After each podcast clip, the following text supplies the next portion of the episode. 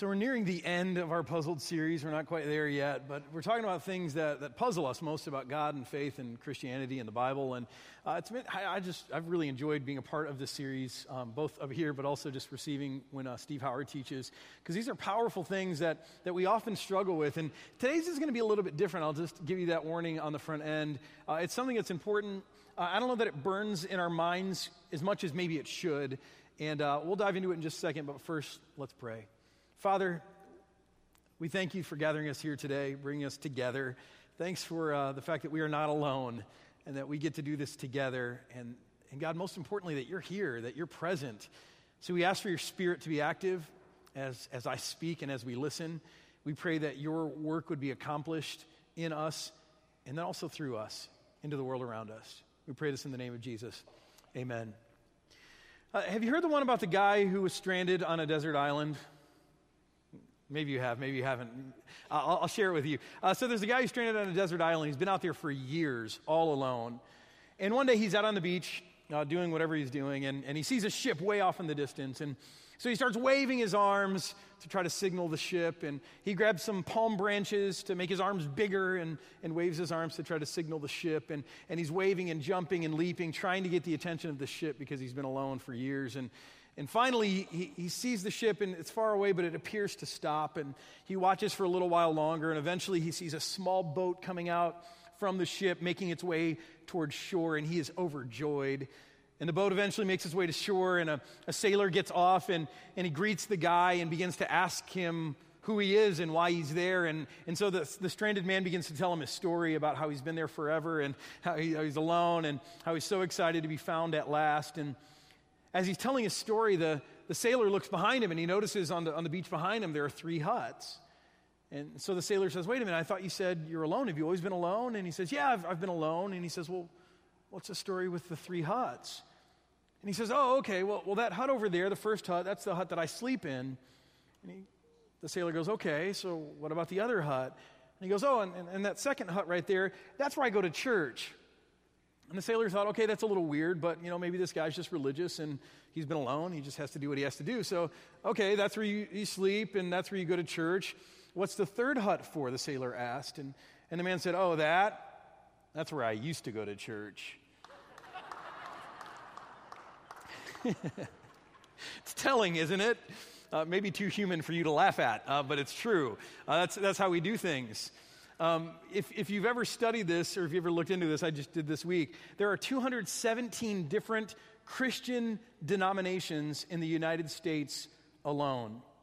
That means not just, you know, separate churches, but 217 different affiliations, groups of people who all have a different view of Christianity and the Bible. Worldwide, there are 33,000 different denominations of Christianity. Just a staggering number, isn't it? And all of those denominations believe that they've got the corner on the market when it comes to truth, that they're teaching the truth accurately about the Bible and Jesus and all of that stuff. But how can 33,000 different groups all claim to be true and accurate? They can't be. Not all of them can be right in the same way. It's puzzling. And what must the world think when they see that? What must the world believe when they see us dividing ourselves up in so many different ways? I grew up in most of my life in public school, but then my last year and a half of high school, I transferred to a Lutheran high school in the Detroit area, and it was a great school. It sat in this more residential neighborhood, but it used to be like a middle school or something, a public middle school, and so it's this Lutheran high school sitting there. And then we had this great big parking lot on the side of the building, and on the other end of the parking lot sat another Lutheran high school. But a different Lutheran high school. These were different kinds of Lutherans. And I can tell you in the year and a half that I went there, we never did anything with that other school because we were different Lutherans. We couldn't pray together. The only thing we were allowed to do was share a parking lot. And I just thought, how strange must this be for anyone who's looking at this, two Lutheran schools on opposite ends of the parking lot who have nothing to do with each other. How can we be so incredibly divided, even as Christians? But as you might know, if you're honest, that these divisions aren't just the problems of church leaders or denominational leaders or ecclesiastical authorities. No. We are all a part of the problem when it comes to divisions. Martin Luther King Jr. famously said that 11 o'clock on Sunday morning is the most segregated hour in America. And that was true in his day, but guess what? It's still true all these years later. I mean, society's made a lot of progress in becoming more integrated, but the church, by and large, has not. Stats show that only 13% of churches in America, 13% of churches in America can claim to be multiracial or multi-ethnic. And let me just tell you about what's required to be multiracial or multi-ethnic. It's not that you have to be completely diverse. The definition of being a multiracial or multi-ethnic church just means that you can't have any one group, racial or ethnic group, make up more than 80% of your congregation. So this isn't a 50% majority. It's saying, hey, if you could have 79% or less white people in your church, and then the rest of the 21% could be made up by someone else, you would be a multiracial or multi-ethnic church. Now, the reality is that only 13% of churches in America, there's thousands and thousands of churches in America, can call themselves multiracial or multi-ethnic. 11 o'clock on Sunday morning is still the most segregated hour in America. And so then when things blow up like they did in the summer and in the fall in Ferguson, and all this racial tension comes to bear, and we go, what's going on in our society? I thought we've made so much progress. All you have to do is look around in church. And you can say, maybe we haven't made the progress that maybe we should have or we believe that we have. See, this week is kind of different because unlike other weeks where we've wrestled with things in the Bible or things that God says that don't really make sense to us, the reality this week is that this isn't really God's problem. This isn't something weird that God says that confuses us. No, I mean, sure, there are people who look in the Bible and they find justification for segregation and things like slavery or things like gender discrimination. And there are people, we know we're all good at this, who can take words out of the Bible and twist them to say whatever it is we want them to say. But the reality is that this one is not on God. This is not on God being unclear. This is not a fault with God. This is on us. More than any of these other weeks, this is a problem with us. And if you have any doubt in your mind about whether or not this is true, whether God is to blame, maybe God isn't clear about how he wants to live life in terms of being divided or not divided, I want to show you a place in the Bible. It's Galatians chapter 3. We're going to go to the book of Galatians. And this is a letter that Paul wrote under the inspiration of God. And he's writing to these Christians who are kind of living together. And some of the people in this church and in these churches are Jewish people. They're Hebrew people. They were raised under one ethnic tradition. And then there are all of these Greeks who are totally different. And they're coming together in the church. They all believe in Jesus. But there's some tensions that are being created. There's some divisions that exist there. And so Paul is writing to these people in Galatians, talking to them about the freedom that they have in Christ. But he's also beginning to say clearly what God sees when he looks at us and what God thinks about all the divisions that we tend to live with. So if you've ever been unclear about how God feels about the divided world that we live in, today, I hope this gets clear for you. Again, Galatians chapter 3, you can look in your Bibles, your smartphone, or you can look along here on the screen. We're going to go to verse 23. Paul says, before the coming of this faith, and he's talking about the faith that comes to us through Jesus, the coming of Jesus and what that means for us. A few weeks ago, we talked about faith as a connection to Jesus. And Paul says, hey, before Jesus came, and before you could be connected to God through a relationship with Jesus, before any of that was a possibility for you, he says, we were held in custody under the law, locked up until the faith that was to come would be revealed. So the law was our guardian until Christ came, that we might be justified or we might be made right by our faith. Now that the faith has come, we are no longer under a guardian. Now I love this. Paul begins to talk, and he says, hey, speaking especially to Hebrew people, but to all people, and he says, hey, there was a time before Jesus came when you were sort of like, a juvenile, a teenager, living in your house under a very strict guardian who didn't let you do anything because they were afraid you were going to get in trouble or get hurt, and that's kind of how it was for us, Paul says. Or you can take it a step further, and he says, for a while it was like we were prisoners living in prison under a very strict warden who didn't want us hurting ourselves or hurting other people, and so you are on lockdown. He says, but something's changed now.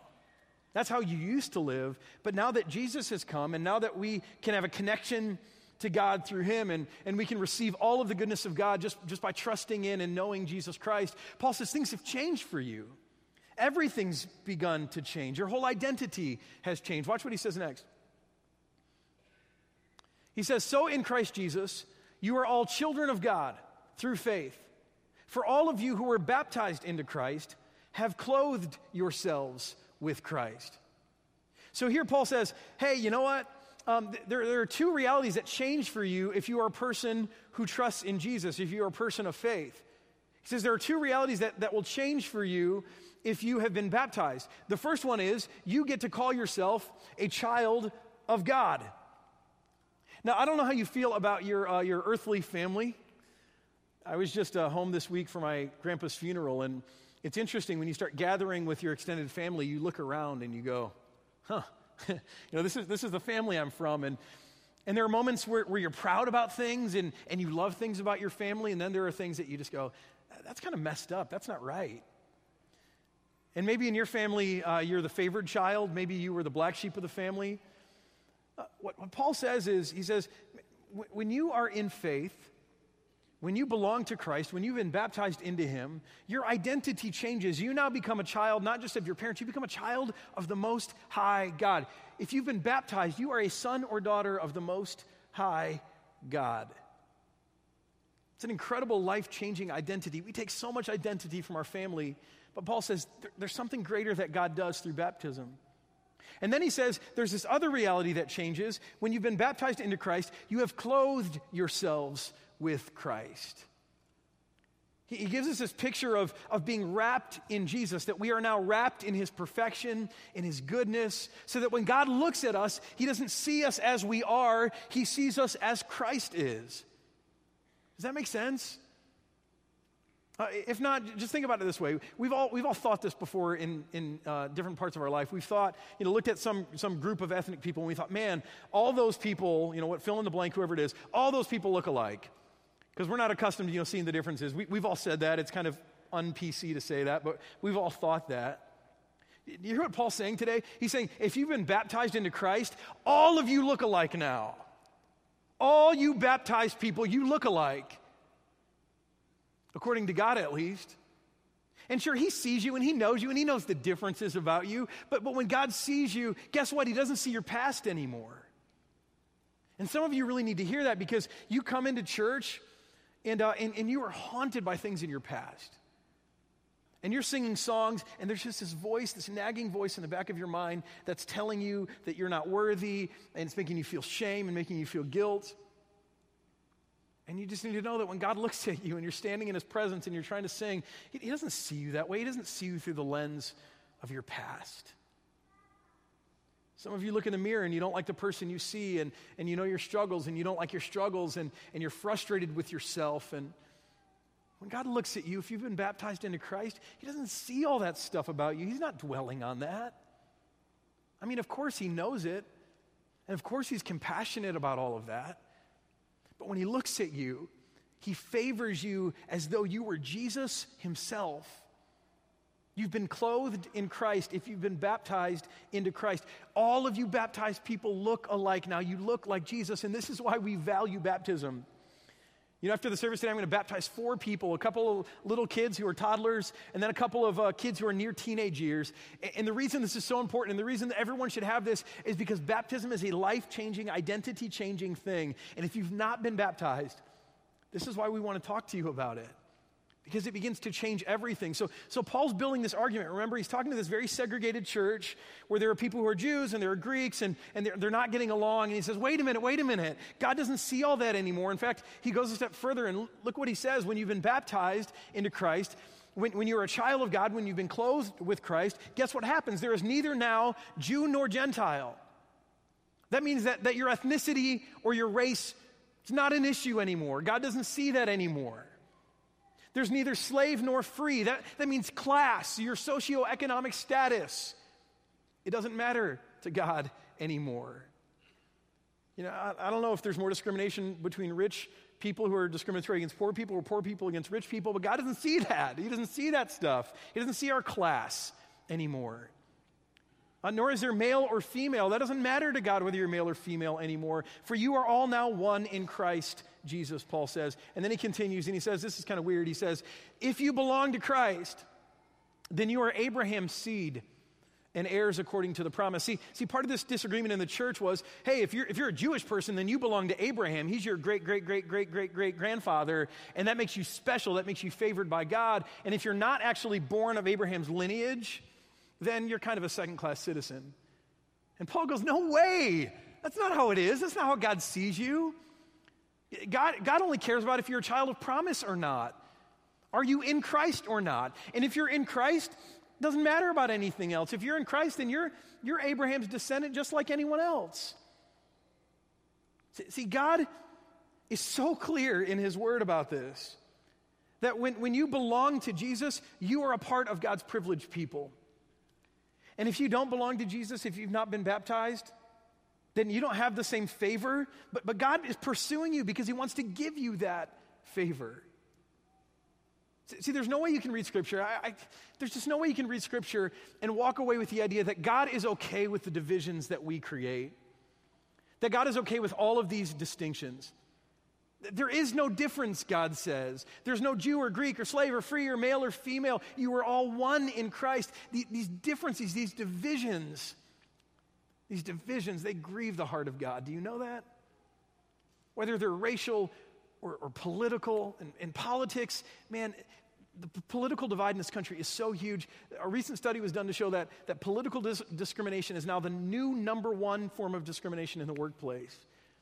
We divide ourselves up in so many different ways, and that grieves the heart of God. And yet, the reality is that God is not colorblind either. He's not class blind. He's not gender blind. It's a little more nuanced than that. See, our differences as we look around at each other, the things that we see that are different, guess what? They're real. Not only are they real, they're God created. See, God created differences, but he didn't create divisions. So the divisions, they grieve God, but the differences, they're part of what God has created. God loves the differences between us. Whether it's talking about our skin color, whether it's light or dark, or whether our hair's wiry or curly, or whether we're male or female, whether we've got flat noses or big ski slope noses like this one. I mean, God loves that. He looks at that stuff and he loves the diversity. He made the diversity. And so when God looks at differences, he's not ignoring the differences. No, he's applauding the differences. He loves that stuff. The issue is us. On the other hand, see, when we see differences, we can't help but begin to create divisions. And so we divide ourselves up in so many different ways, but that's not God. I already told you, the only division God sees is, are you mine? Do you belong to Jesus or not? Everything else, all the other differences, God celebrates those differences. See, the problem for us is that we don't know how to do what God does. We don't know how to celebrate differences without creating divisions. There's this tension here. Do you see it? That God in heaven, he looks at the differences between us and he celebrates them because he made them and they're intentional. But he looks at the divisions and he is grieved by them. He hates them. And we've got a hard time living within this tension of celebrating differences without creating divisions. We are so divided as a people, aren't we? If you're not sure about that, just look around at the community that we live in. Most of us sitting in the room, at least. If you're joining us online, maybe your community's different. I mean, we live in a great community. It's beautiful. It's a beautiful part of the country. Our communities here are some of the best places to live in the whole U.S. The reality is, though, that most of us living in this community look a lot like me. This community, according to census data, is 87% white. Now, that's not necessarily a problem. I don't believe that we're racist here. I think the problem is that we as a people don't know how to celebrate differences without creating divisions. See, a lot of this just comes down to human nature. One of the drives that we have as humans, and you've heard this maybe in a psychology class at some point, Maslow's hierarchy of needs, he talks about the need for safety. And so we've got this faulty notion in our minds that familiarity will bring us safety. If we can just be around people that are familiar and scenes that are familiar and situations that are familiar, then we will be safe. We believe this, by the way. And if you don't know how deeply this affects you, just take a critical look at your life, and you will see that you gravitate toward familiarity because you think it makes you safe. Now, the reality is this is not true. Familiarity does not equal safety. It doesn't. I mean, I can share with you all kinds of stats that would say that this is actually the opposite of true. Do you know that most violent crimes that are committed against people are committed against them by people they know really well, people they are familiar with? Do you know that most crime, not just violent crime, but all crime, tends to be committed on people by people who look like them? So black males commit crime against black males, white males against white males. I mean, that's just how it goes. Look at the crime stats. That's what they'll show you. See, we have this belief that if we can just get life familiar, then we'll be safe. And whenever we get around things that are unfamiliar or unknown, then our very safety feels threatened. And see, that's not true. That's a lie. And our human nature latches onto that, and we get afraid, and so we start dividing ourselves up. Because, I mean, we need to be safe, right? And so we try to build a life that's all familiar so that we can feel safe. I mean, forget about the fact that God is the one who makes us brave, and He stands with us, and He is for us, as we sang today. We say, no. Familiarity is my idol. That is my protector. That's how I know I can be truly safe.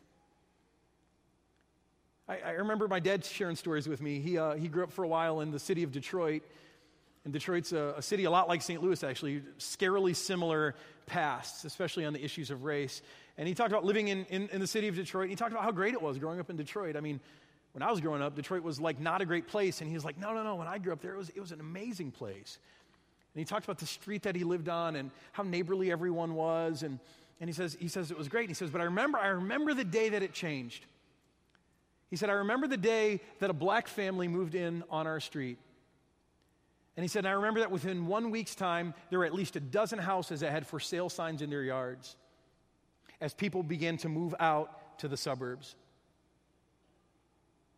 See what's happening there? Just that simple sinful nature that says, this is unfamiliar. That means it's unsafe. We better get out somewhere to something that's more familiar. Now, on top of that, in cities like Detroit and in cities like St. Louis, something more sinister was going on because there were people who were fearmongers, who were taking that kind of insecurity that we felt, and they were using it to advance their own ideological or political gain. And so some of those families that were moving in on white streets were families that were planted there in order to scare families out into the suburbs. I mean, there were sinister things going on, and we just need to acknowledge that. And maybe that's hard because some of us in this room, maybe we were part of the white flight that happened in our cities. Or maybe we fell victim to fear of what was unfamiliar. And that's okay. We just need to acknowledge that that's true about us. And I think we also need to acknowledge that this is still happening today. That there are voices out there in our culture that they're stirring up divisions left and right, trying to make you afraid of what is unfamiliar, and familiarity won't make you safe. You're fooling yourself if you believe that. And things that are unfamiliar won't put you in danger. But you see, there are voices out there politically, racially, otherwise, ideologically, that are trying to make you believe this is true, and it's simply not true. See, we as people have a very hard time believing and being able to live this out, that we can celebrate differences without creating divisions. We are so quick to divide ourselves off into homogeneous little groups because we believe that's what's going to make us safe. But we make another mistake here, too, not just too easily dividing ourselves. We make another mistake here at the beginning. We fail to celebrate our differences. You know, we either just pretend that our differences don't exist at all, or we make too big of a deal about them, but we don't know how to celebrate differences. If you think this doesn't apply to you, let me ask you this question. Have you ever gone out of your way to describe someone to someone else, and you went all around the issue that they may have been a person of a different color? You know, like you're just describing their hair color, the kind of car they drive, where they went to school, you know, the kind of jewelry they wear, rather than saying, oh, yeah, and they've got dark skin, they're black. I mean, has anyone ever done that? I'm sure you have. And that just shows that we are not comfortable celebrating differences. Again, when God looks at the world, He's not colorblind. He sees all the colors that He made, and he loves it. He's celebrating that. That's something He did intentionally. When God looks at the world, He's not class blind either. Yeah, I think some people believe we'd be better off if we were all middle class. I don't believe that's God's view. Man, I've learned valuable lessons from people who are rich, and I've learned valuable lessons about life from people who are poor. I think God wants us to continue to learn from each other and to celebrate the unique perspectives that we have on life, no matter what our position is. I don't believe God wants us to be gender blind. You know, back in the 70s, they did this, right? They just kind of believed that sex was created, that we were male or female, but all this gender stuff, it was all just inbred in us by society, and so they'd tell you to raise your kids, whether they're boys or girls, exactly the same. But what we discovered is if you give a little boy a Barbie, he's going to try to shoot someone with it, right? He's going to turn it into a weapon, because that's what boys do. Boys are different than girls. And it's not just society that puts that on them. There's actually something that God has created in us that's different. But we don't know how to celebrate those differences, because it feels like if we celebrate our differences, then maybe we're being sexist, or we're being bigots, and no one wants to be that. But again, when God looks at the world, he sees the differences, and he celebrates them. And I just keep thinking, you know, I just keep thinking, what if we, living in this 87% white community, what if we could become the first church in West County to really embrace this value that is at the heart of God, that we will be a people who celebrate differences. We're not going to ignore differences. In fact, we're going to lift up differences, and we're going to cheer for differences.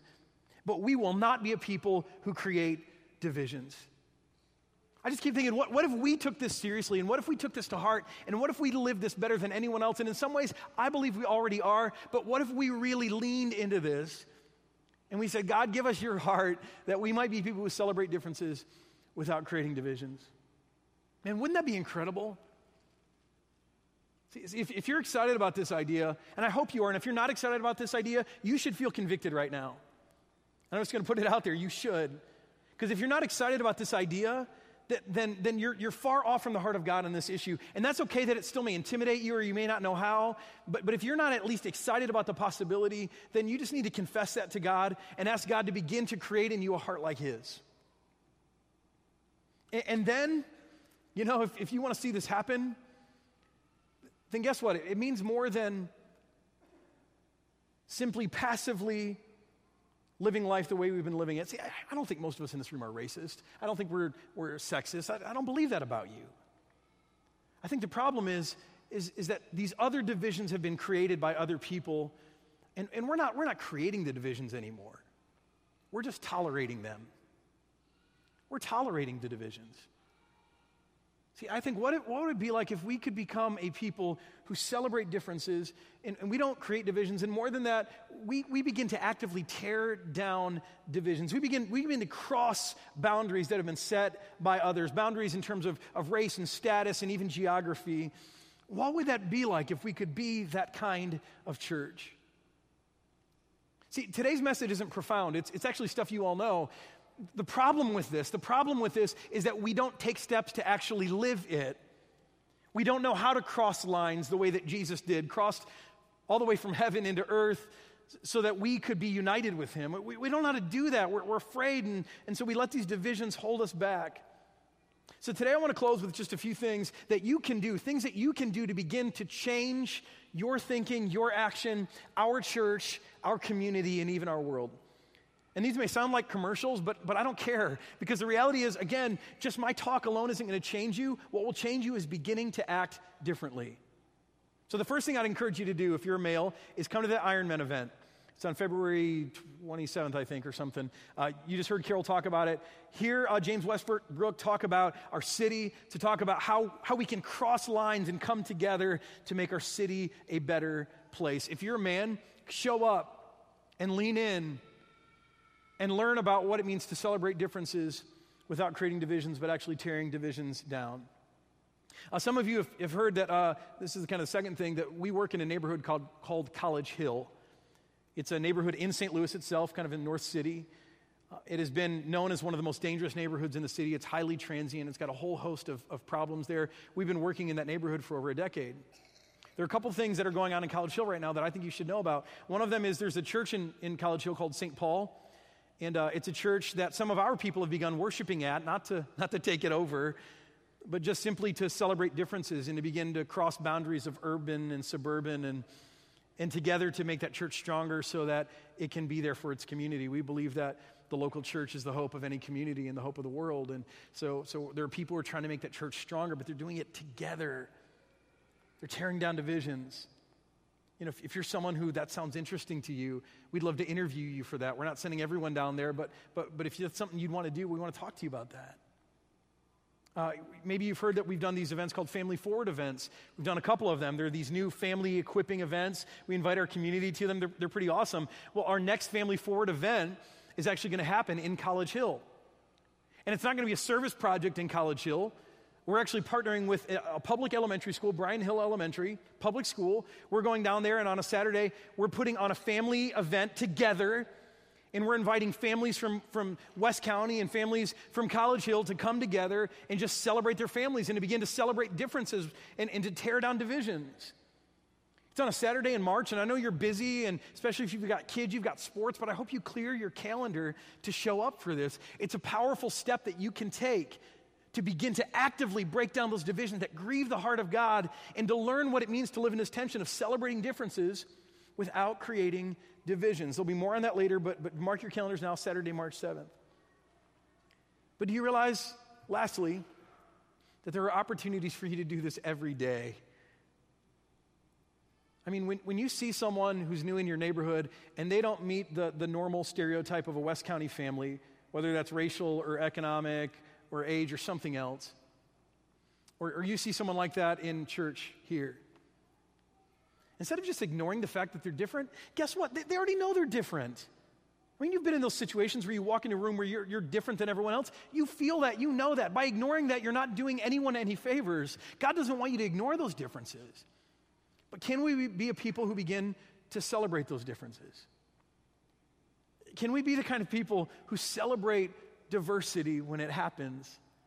Can we be the kind of people who cross aisles and walk across rooms and break down boundaries between people of race and color and ethnicity and class and gender? Can we be that kind of people? See, I believe if we could, if we just lean into this, if we just ask God to do this in us, this is what God already wants. I believe he could accomplish this in us, and I believe that through a local church like this, we could change this area, we could change our city, we could begin to influence our world. See, today what I want to do is I want to close this message just praying this simple thing, that God would help us be people who can celebrate differences, who love differences, who are not afraid of differences without creating divisions. So I invite you to pray with me. Father, we invite you in today, into our hearts, into our lives. And we just acknowledge there's a lot of fear about things that are unfamiliar and unknown to us. But God, that is not of you. That is of the evil one. It's not even true that things that are unfamiliar are dangerous for us. God, it's just a lie that is retold over and over and over again. And God, we confess, Father, we confess that too often we've believed that lie. And we've perpetuated that lie. And we've lived in fear. We've lived as slaves to that lie. And God, I pray that you would make us brave here today, that you would help us to just shake off all the things that we've believed or learned or heard, and that we would be people like you, that we'd have the courage to celebrate differences and to love people, not in spite of their difference, but because they're different. And God, that we would do that without ever creating divisions. God, give us courage, make us brave to be able to tear down walls that exist. God, give us a conviction in this room that when we're in a situation where people who are different are coming together, that we are the first one who walks across the room to extend the hand of friendship and fellowship to someone who is different than we are. God, I pray that this church would be the first church in our community to really embrace this, to lean into your heart on this matter, and to be changed by you. And God, I pray that as a church here in this community, that you'd change this community and that you'd raise up other churches to do the same, and you'd change our area, and that St. Louis would no longer be known as a region of the world that is so divided by the issues of race, but we'd be a people who celebrate differences without creating divisions. God, accomplish that in and through us. I pray by the mighty work of your Spirit, by the baptism of Jesus, which erases everything we have to be afraid of and that unites us as one. God, I pray you'd accomplish this in us. In the strong name of Jesus, amen. I invite you to stand.